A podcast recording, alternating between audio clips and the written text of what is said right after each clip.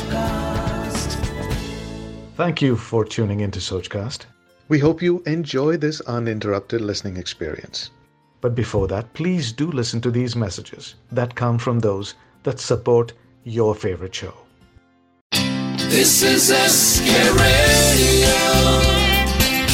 खाने खास विद संजीव कपूर आप सभी सुनने वालों को संजीव कपूर का प्यार भरा नमस्कार और आज की रेसिपी आपके लिए स्पेशली फ्लोन जी हाँ मीठी रेसिपी है स्वीट पोंगल। जी हाँ कितना अच्छा है, मीठा है। वैसे पोंगल तरह तरह के बनते हैं, बहुत तरह के बनते हैं। ये वाला भी बना के देखिए कैसा बनता है और फिर मुझे बताइएगा कि कैसा बना। क्या क्या चाहिए? डेढ़ कप चावल चाहिए, आधा कप मूंग दाल। जी हाँ चावल और मूंग दाल के साथ ये स्वीट पोंगल बनेगा, मीठा वाला। चार हरी इलायची, एक बड़ा चम्मच चीनी। जी हाँ चीनी ज़्यादा नहीं चाहिए, लेकिन बनाएँगे इसको गुड़ के साथ। गुड़ थोड़ा ज़्यादा चाहिए।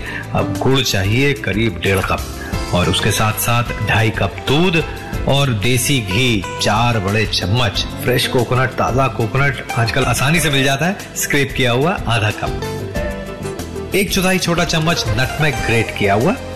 चार बड़े चम्मच रेजिन, यानी किशमिश। बारह से पंद्रह काजू ले लें।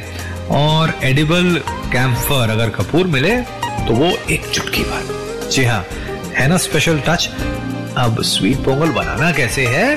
भाई थोड़ा सा इंतज़ार करें मैं संजीव कपूर जल्दी वापस आता हूँ इसकी रेसिपी लेकर। आप कहीं ना जाए। Like this Sochcast? Tune in for more with the Sochcast app from the Google Play Store. Welcome back सभी सुनने वालों को संजीव कपूर का प्यार भरा नमस्कार और इस प्यार भरे नमस्कार के साथ मीठी मीठी रेसिपी स्वीट पोंगल की स्वीट पोंगल के लिए करना क्या है आपको? जो चावल है उसे साफ़ कर लें, इसको सोख करके रखें पानी के अंदर।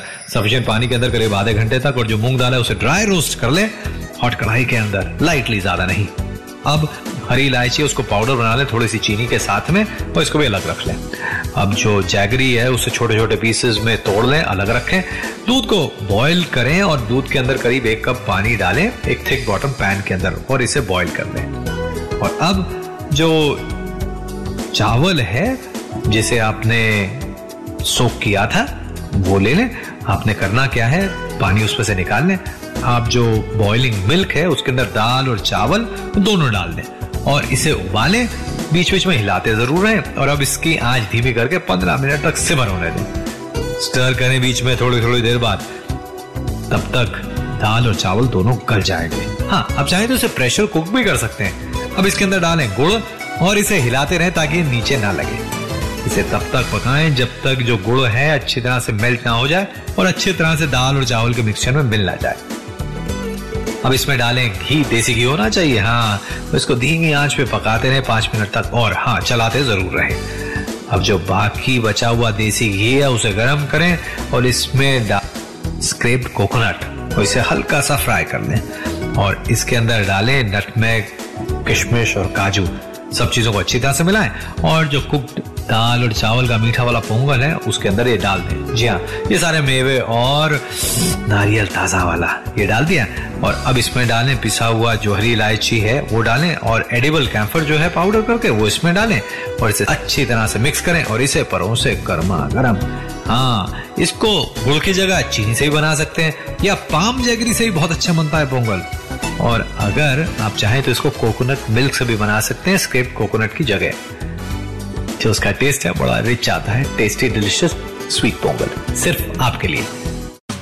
Thanks for listening I hope you enjoy this Soch cast what is your Soch send us your comments on our Facebook page and Instagram page it's time for you to do your own Soch cast at Soch cast अपनी सोच दुनिया को सुनाओ सोच cast